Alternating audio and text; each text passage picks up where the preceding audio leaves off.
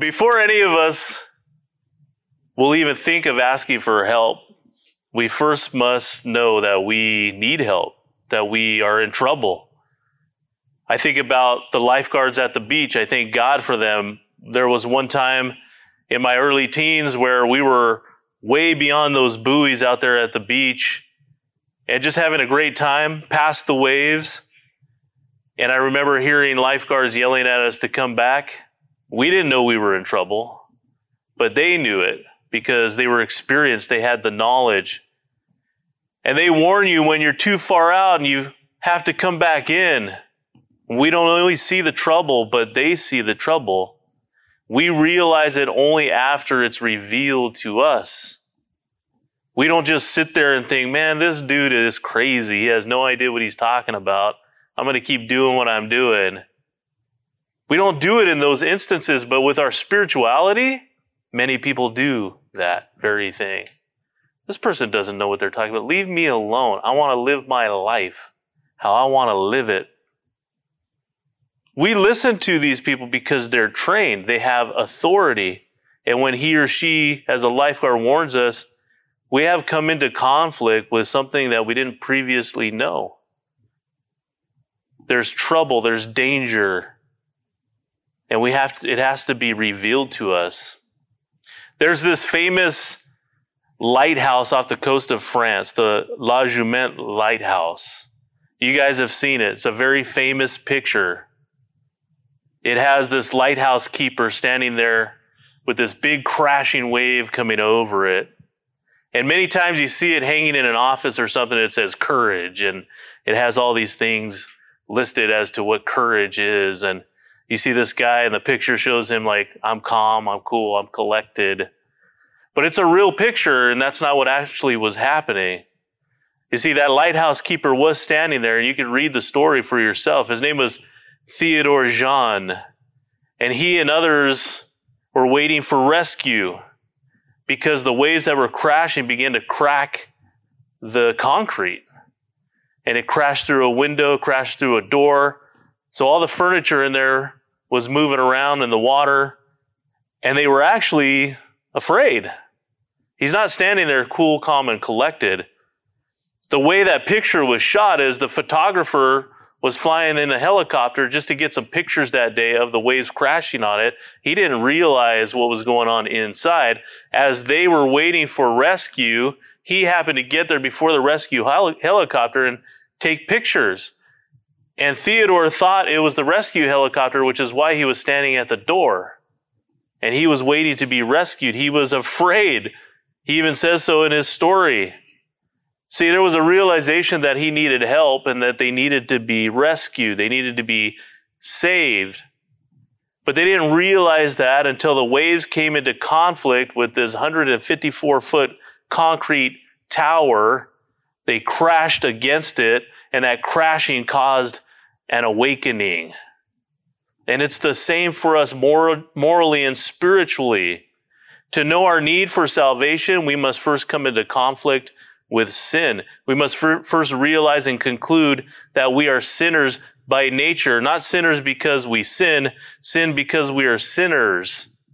And we tend to, as Christians being saved, tend to deal with only the sin, but not the root of it we look for those things in somebody else's life to point them out, to try to tell them, look at what you're doing is wrong and you need saved by Christ, which is true.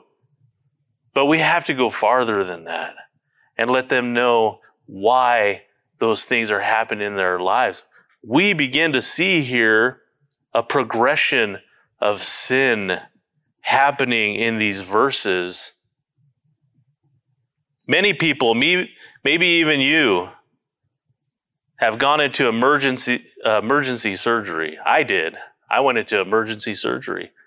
First time it ever happened. Crazy thing. Had my gallbladder removed. Very painful. And as I'm in the hospital moaning and groaning because I thought to myself, this is painful. I want this out.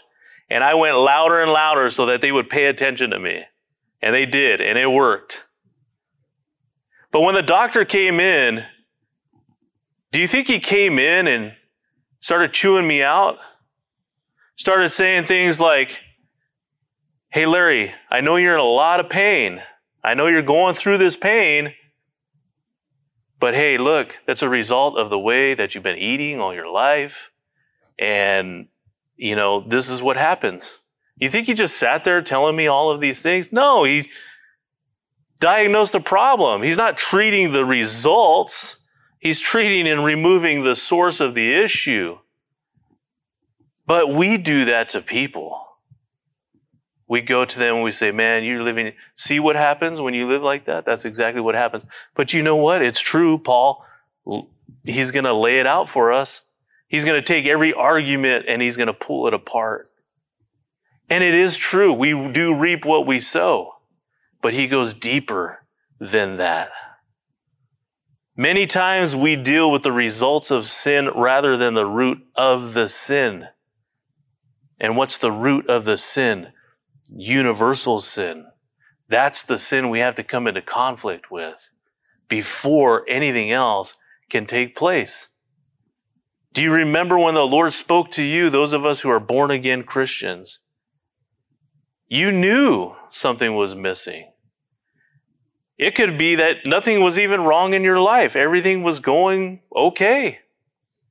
Like for me in my early teens, I thought life was good. It was going great. And then I had my friend Manuel come and visit who accepted Christ. And I thought to myself, man, if that guy can get saved, anybody can get saved. And I knew something was missing in my life. It was revealed to me in conscience, revealed to me in nature. I knew there was a higher mind behind all of this, which we all have. And I knew at that moment I had come into conflict with sin. And when I accepted Christ, it wasn't this falling on the floor and crying and weeping. It was just the fact that I knew I needed the Lord. And I said, Lord, I'm ready. Now, after that, went through many things, of course, as we do many times. But we have to come into conflict with that original sin that's outlined for us in the uh, Old Testament in Genesis chapter 3. Adam and Eve. This was the fall of the human race because the first human couple sinned. In Romans 5, verse 12, Paul is dealing with this truth as we will eventually go to. And he says, Therefore, just as through one man sin entered the world, and death through sin, and thus death spread to all men because all sinned. And when people tell you, well, man is inherently good and progressing to goodness, the proof is right here in Paul's own words. The evidence of sin in the world is death because death is the consequence of sin. Turn with me to Genesis chapter 2.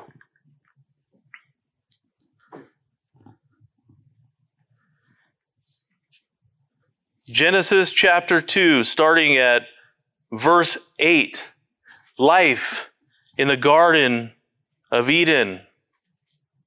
Perfection, beautiful it starts here, in verse 8, and says, The Lord God planted a garden eastward in Eden, and there he put the man whom he had formed.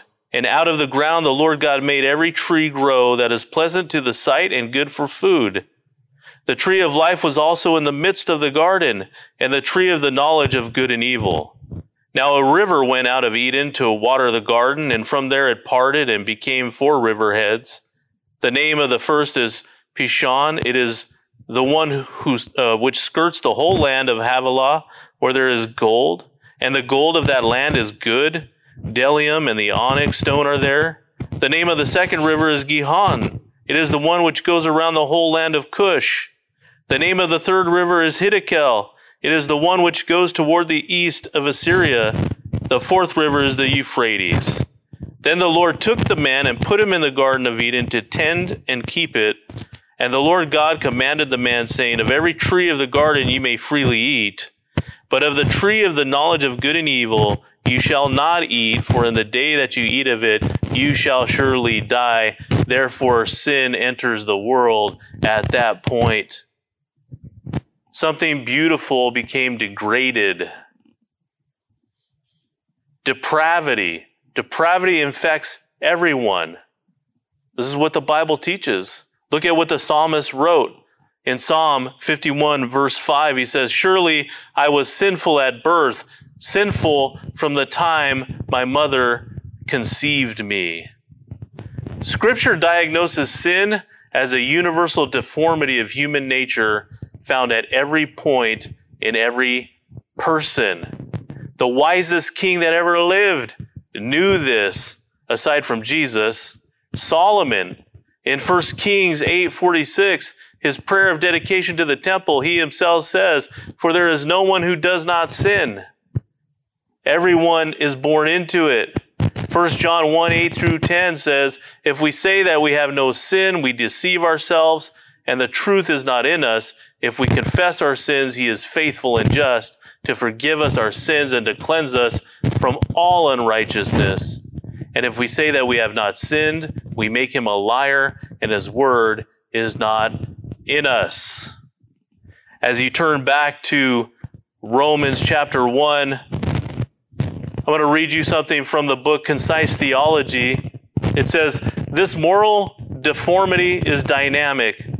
Sin stands revealed as an energy of irrational, negative, and rebellious reaction to God's call and command, a spirit of fighting God in order to play God. The root of sin is pride and enmity against God. The spirit seen in Adam's first transgression and sinful acts always has behind them thoughts, motives, and desires that one way or another express the willful opposition of the fallen heart to God's claims on our lives.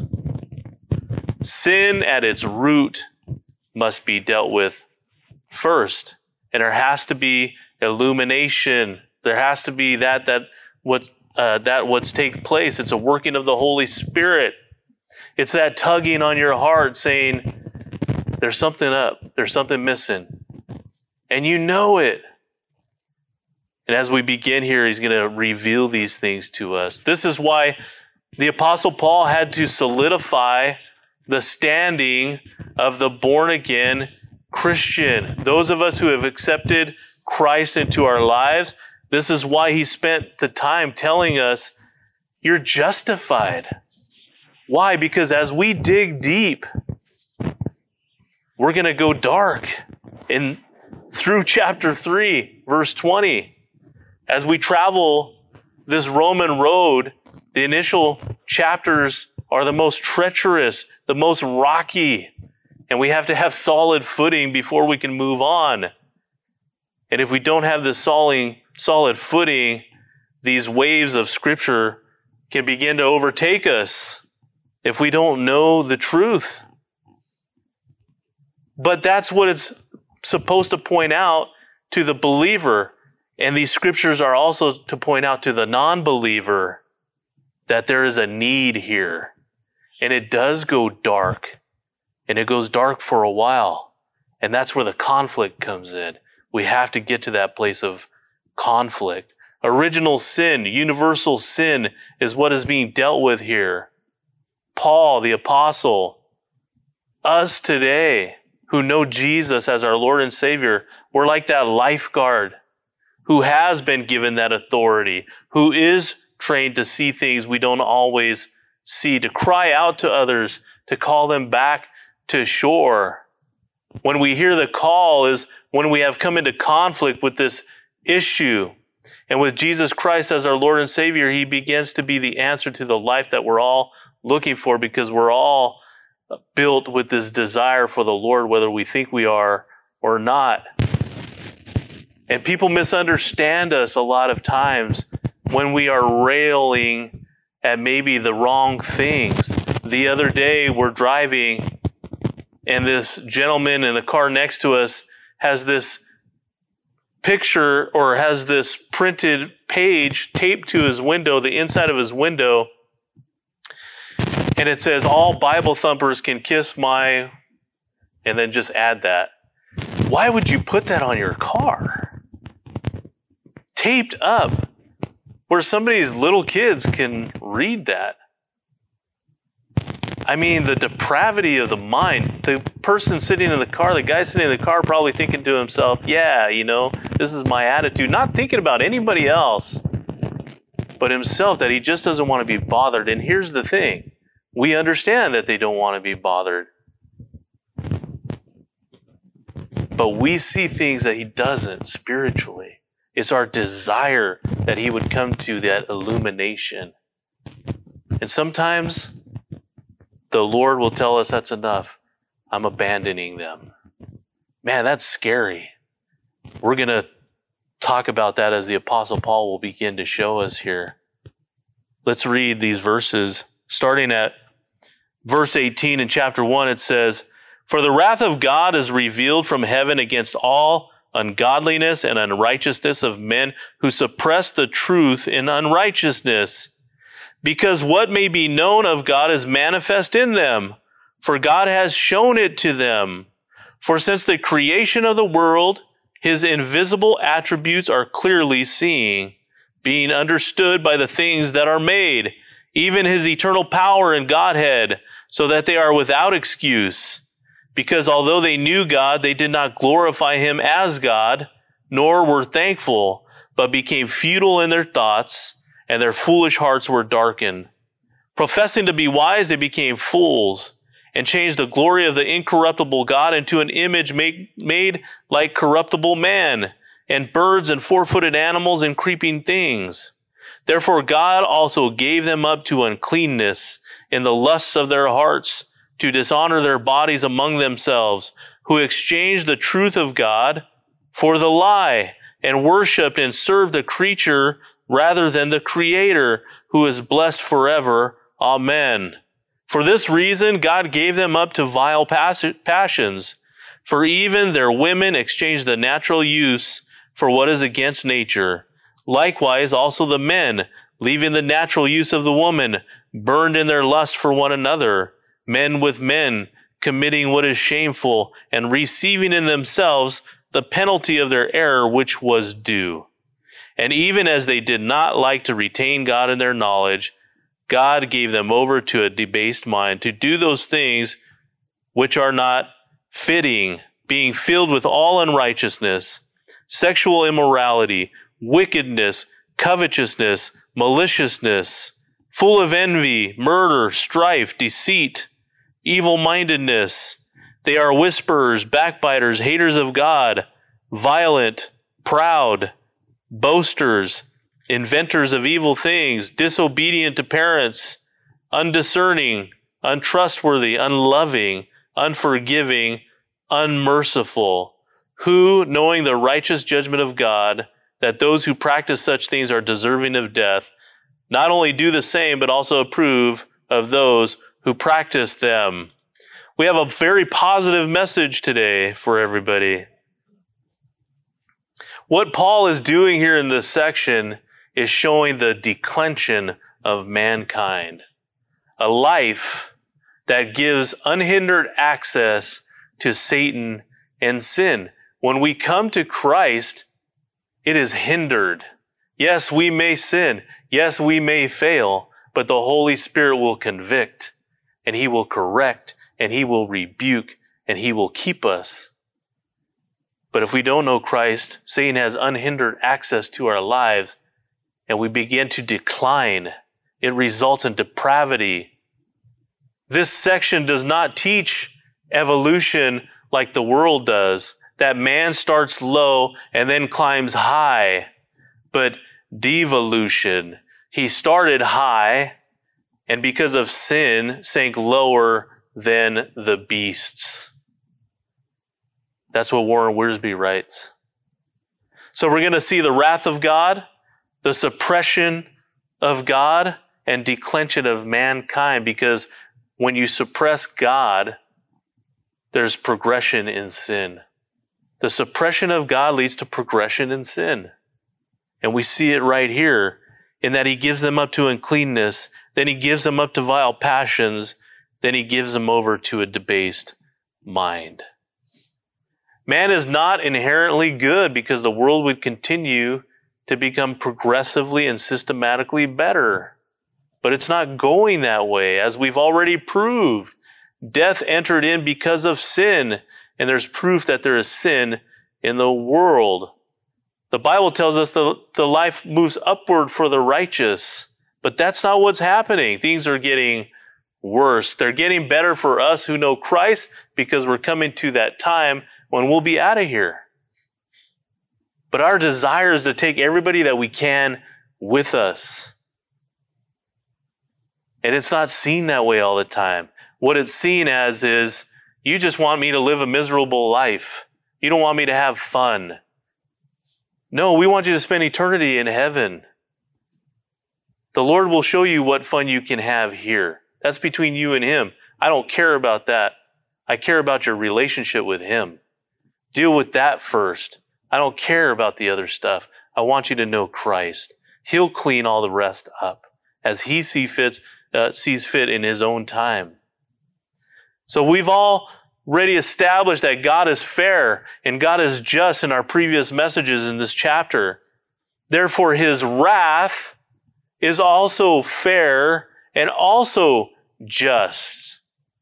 His wrath is perfect in its quality and justified towards its object. Wrath, when it says wrath here, it's not the word that we probably think it means here. And if we don't acknowledge, if we don't understand this part, we can misinterpret this whole section. Because there are two basic words in the Greek used to express anger. There's thumos, which is where we get thermometer or thermos, and that's red hot, uncontrollable outbursts of anger, like what we do. That's us. But there's the orge coming from the verb orago, meaning to swell or to grow. It's a fixed, controlled anger I like what John MacArthur said. He said, This is not an impulsive outburst of anger aimed capriciously at people whom God does not like. It is the settled, determined response of a righteous God against sin. So he's not out there all hot and angry about everything, saying, I'm going to take you out, smite you, these outbursts. That's what we think about when we read about wrath. If it was this red hot anger, then would he be the God of long suffering and patience? No, 2 Peter 3 9 tells us the Lord is not slack concerning his promise, as some count slackness, but is long suffering toward us, not willing that any should perish, but that all should come to repentance. That's the God we serve, desiring everyone to come to repentance. R. Kent Hughes writes, The wrath of God does not portray a deity who flies off the handle and indiscriminately thumps anybody who happens to be at hand. Like, hey man, I'm angry with you, you knucklehead. God's wrath is perfect as to its quality and object. That is the general concept we must keep in mind as we go through our passage. So coming into conflict with our sin and understanding God's wrath is justified, is intended to bring us to the knowledge of Him, to bring us to reverence to Him, to keep us from eternal damnation in hell. That's what it's all about. Because Proverbs 14:12 says there's a way that seems right to a man, but its end is the way of death. And that's not the way he wants us to go. He wants us to go in the way he describes uh, in verse 27 of Proverbs 14. The fear of the Lord is a fountain of life to turn one away from the snares of death. And that's what we're dealing with here. We move on. Verse 18 again. For the wrath of God is revealed from heaven against all ungodliness and unrighteousness of men who suppress the truth and righteousness, because what may be known of God is manifest in them, for God has shown it to them. For since the creation of the world, his invisible attributes are clearly seen, being understood by the things that are made, even his eternal power and Godhead, so that they are without excuse. Because although they knew God, they did not glorify him as God, nor were thankful, but became futile in their thoughts, and their foolish hearts were darkened. They knew God, but they didn't know him personally through his Son, our Lord and Savior Jesus Christ. See, God's fixed and controlled judgment is coming on all the unrighteous. And what makes you unrighteous? What I do on the weekend? That's a result of depravity, sure. But what makes us unrighteous is not accepting Christ as our Lord and Savior. That's the difference. That's where we get the justification in our lives. And it's coming, this wrath on them justly because of their suppression of the truth, the holding down of the truth that there is a God in heaven and there's no excuse because it's something that's manifested both in us and revealed to us by nature itself. There's no excuse.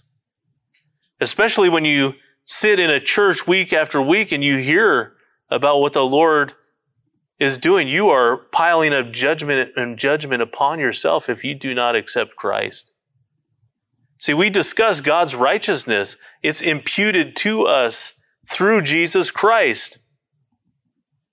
The unrighteous is just that those who stand in judgment without a Savior. We all stand in judgment with a Savior or without a Savior.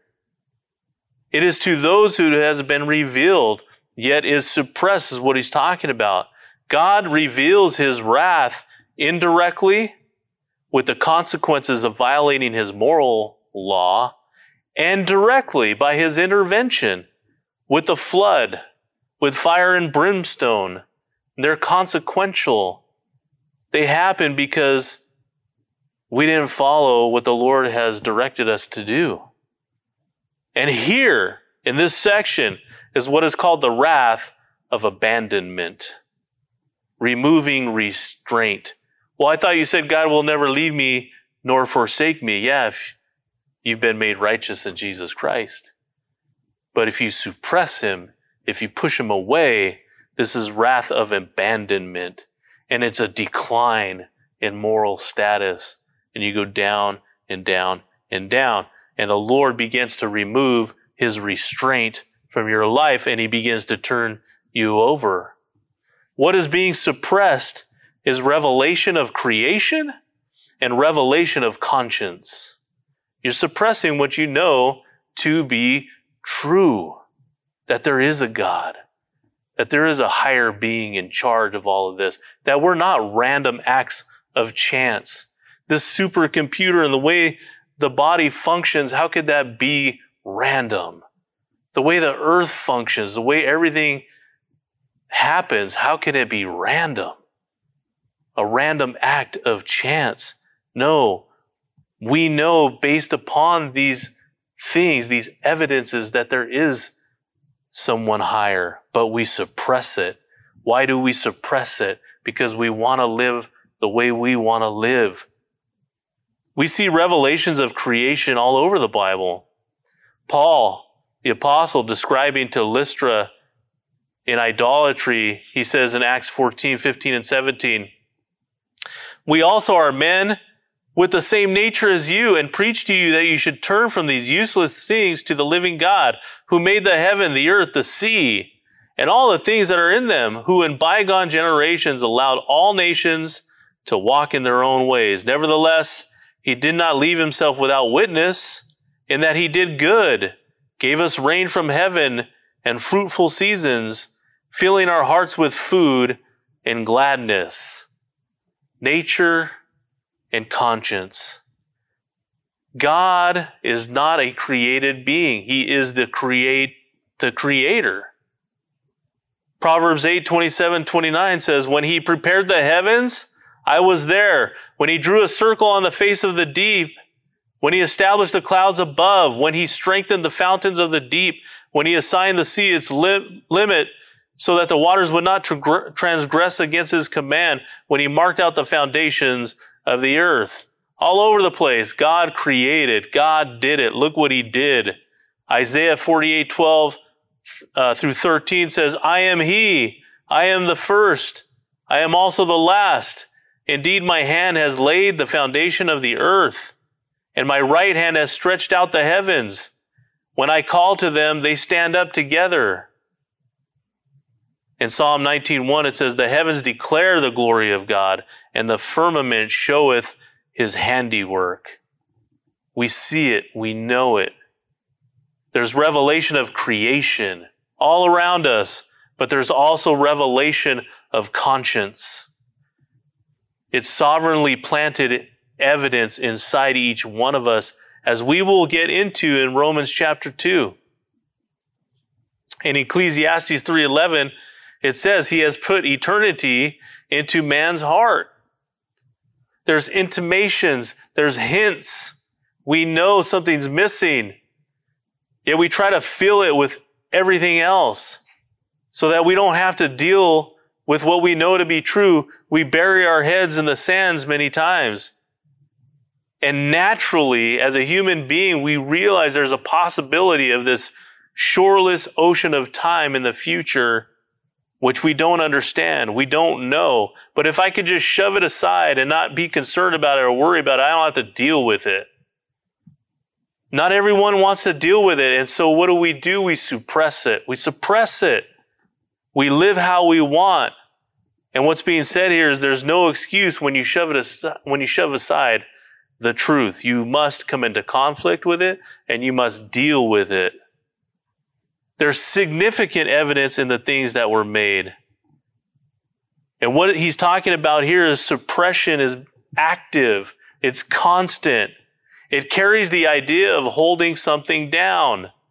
Much like a story I heard about this little boy who brought his dog into his room to spend the night and he wasn't supposed to. And when his parents came in, he put the dog in his toy box and he sat on the lid and he tried to talk to his parents while ignoring the repeated thumps of his poor pet. It was continual pushing down or suppression, and it's continual and aggressive striving against truth.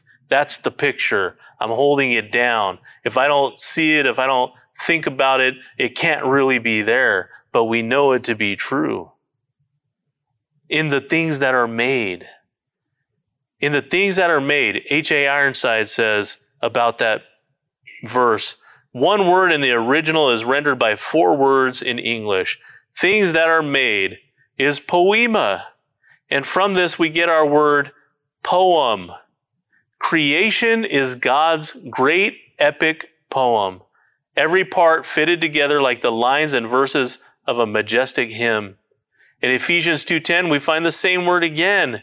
We are his workmanship, his poem, created in Christ Jesus unto good works which God hath before ordained that we should walk in them. And this is God's greatest poem, the epic of redemption. The epic work of redemption through Christ and what he did on the cross. As we read on in verse 22, it says, Professing to be wise, they become fools, and they change the glory of the incorruptible God into an image made like corruptible man and birds and four footed animals and creeping things. Therefore, God also gave them up to uncleanness in the lust of their hearts to dishonor their bodies among themselves, who exchanged the truth of God for the lie and worshiped and served the creature rather than the Creator, who is blessed forever. Amen. In this suppression of truth, it's easily exchanged for a lie. If I could shove the truth down, I'll accept anything else that comes my way. Humans, in an attempt to rationalize sin, we begin to create our own philosophies. We begin to make up what we believe about God and eternity and sin. And we begin to make those things up because we know there's a truth out there. But we don't want to look to the source. We want to look to ourselves. And that's the replacement. That's the idol self. If I can't live how I want and be right with God, I just don't want to be right with God. He'll, you know, grade on a curve for me. Well, if he's just, he won't. Psalm 14:1 says, "The fool has said in his heart, there is no God. They are corrupt, they have done abominable works. There is none who does good. The Psalm 53 1 says the very same thing. The fool has said in his heart, There is no God. They are corrupt and have done abominable iniquity. There is none who does good. The word fool there, the word fool here is the word for moron. You're a moron. Man, that does that doesn't sound good. I don't want to be a moron, but see, we think we're wise because we think we know better. Man is said to be constituted. In other words, we have to be part of something. We want to be part of something. And whatever that something is, is what we are going to serve. And if you don't serve the one true God, you're going to serve something else in your life. And if we don't serve God, we've digressed because we started with God. But now we're going to idols. Historians report that many ancient cultures did not originally have idols. For example, Persia, Rome, Greece, and Egypt had no idolatry at their founding. The 4th century AD historian Eusebius reported that the old civilizations had no idols. They began with monotheism, one God, and ended up with multiple gods made in their own form. They didn't go from idols to God progressively better. They went from God to idols progressively worse. This is where we're headed. And we begin when we do we make idols, we begin to make God out to be like ourselves. As the psalmist points out in Psalm 50, 21, you thought that I was altogether like you, God was saying. Tertullian, who's that third century Christian author in the Roman Providence, wrote many pages that reveal vividly the practical difficulties which were at every turn confronting Christians in the ancient world. He says, Why, even the streets and marketplaces, he writes, the baths and taverns and our very dwelling places are not altogether free from idols. Satan and his angels have filled the whole world. Even in Greek art, it's written by E.M. Blaiklock, who said, The beauty of Greek art could not conceal the fact that the lovely statues of Apollo, Zeus, and Athene were only Greeks as the Greeks saw themselves. As the Greeks saw themselves in their moments of self exaltation, while the myths and legends which surrounded them told of sensuality, cruelty, and pride. Just think of the superhero movies we have today. They look a lot like us. They have these superpowers. We want to be like them. What about a caricature. Have you ever been to a theme park and had something drawn of you? And they ask you, well, what setting do you want to be in? And what do you typically do? Well, I'm lifting weights, or I have my shirt off and I'm muscle, or you have a bikini and a little body. But we never tell them things like, well, make me sitting on the couch with my belly hanging out, eating chips and having a soda, right? We want them to look a certain way. My God needs to look a certain way, how I think he should look. And we bring him down to make him like we think he should make him. Why? Because it's easier. Because then I can change my sin and I can say, well, my God will forgive me. And I can go to heaven and live my life how I want. And I never have to deal with what the real issue is. Idols are the result of the human self willed misreading of evidence God clearly reveals. They are the perversion in the human quest for truth. So I cannot understand God, so I'll create my own. This is the result of suppressing God, of what we know to be true. Suppression of God leads to progression of sin and the total declension of mankind. We see it he continues in verse 26 For this reason, God gave them up to vile passions, for even their women exchanged the natural use for what is against nature. Likewise, also the men, leaving the natural use of the woman, burn in their lust for one another, men with men committing what is shameful, and receiving in themselves the penalty of their error which was due. And even as they did not like to retain God in their knowledge, God gave them over to a debased mind to do those things which are not fitting, being filled with all unrighteousness, unrighteousness sexual immorality, wickedness, covetousness, maliciousness, full of envy, murder, strife, deceit, evil mindedness.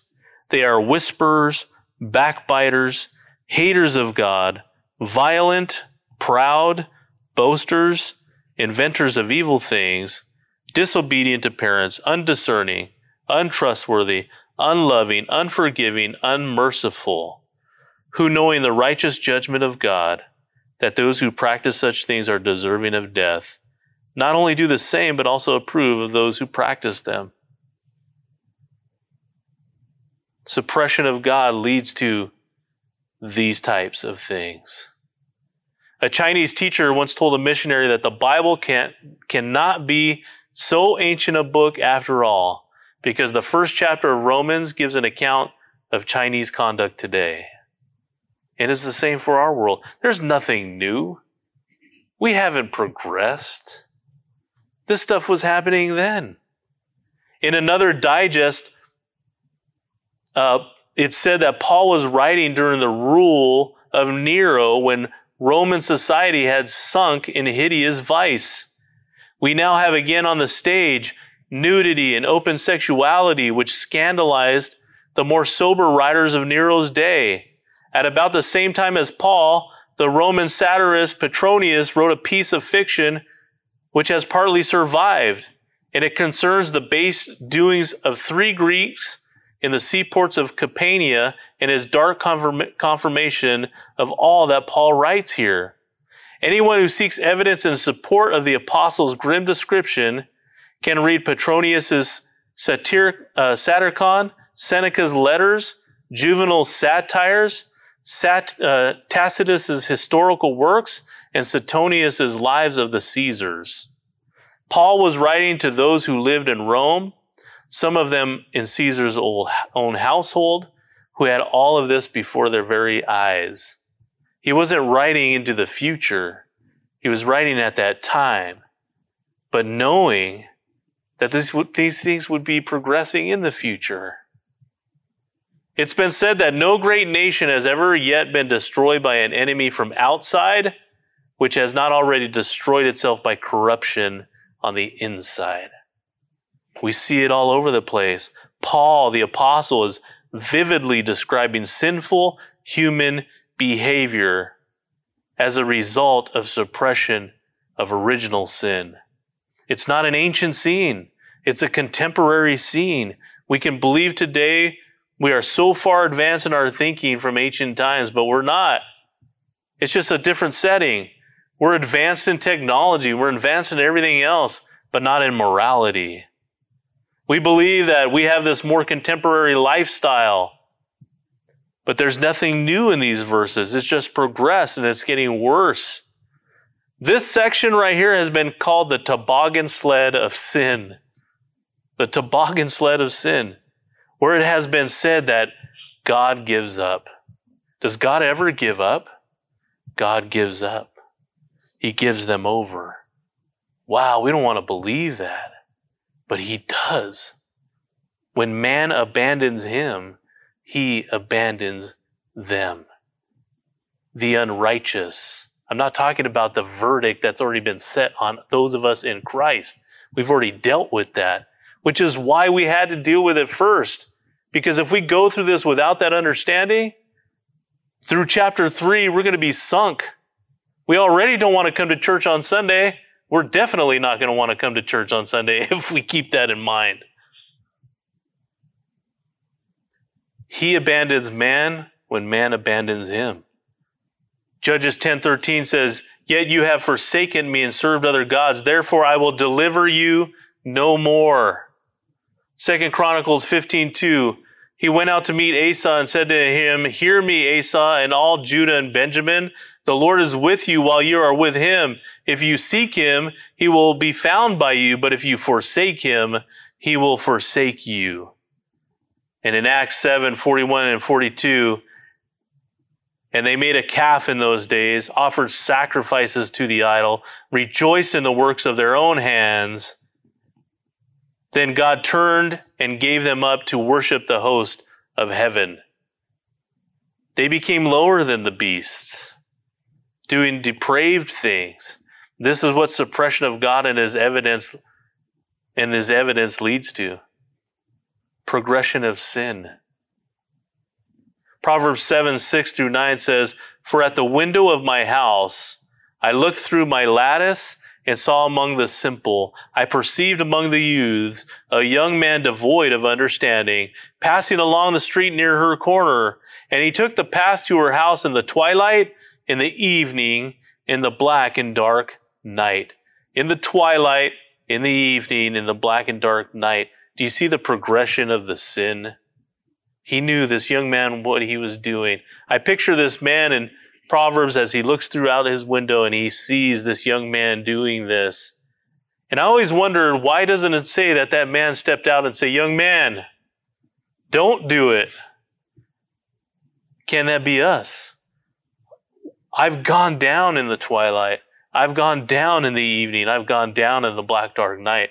I know where the where those roads lead. That's why we're here. That's why we're sharing those life cards. But like that twilight, like that evening, like that black dark night in progression, there's three other steps that we see right here in these scriptures because God gives them up to uncleanness. He gives them up to vile passions. He gives them over to a debased mind. God giving them up and giving them over is another judicial term that we've talked about before. Like we were justified, but now he's giving them over. It's like lording over a prisoner to his sentence. Leading, he's giving them over to their sentence. You want to go that way? I've reached out to you. I've warned you. I've gave you evidence after evidence after evidence. And there's an active suppression. And so I'm going to begin to remove. This is abandonment. Uncleanness, when he gives them up to uncleanness, we already spoke about that. It speaks of decay, it's moral decay. And here, the kind of decay that comes from sexual immorality. It goes from the heart through the body, demonstrated through the body, doing acts that you never thought you would ever be caught doing. Then he gives them over to vile passions. And here it's identified as homosexuality, a sin that's condemned throughout Scripture. And we find it interesting that Paul mentions the women first before the men. And what's interesting about that is that Paul mentions the women first to show the extent of the debauchery under the wrath of abandonment, because in most cultures, women are the last to be affected by moral collapse, because they're usually the ones staying strong because they're thinking about all the things that need to be taken care of. It's like he's saying, look how far human beings have come because of suppression of sin of what you know to be true. And he gives them over to a debased mind. The Greek word meaning not passing the test. You don't pass the test. None of us want to be counted in that.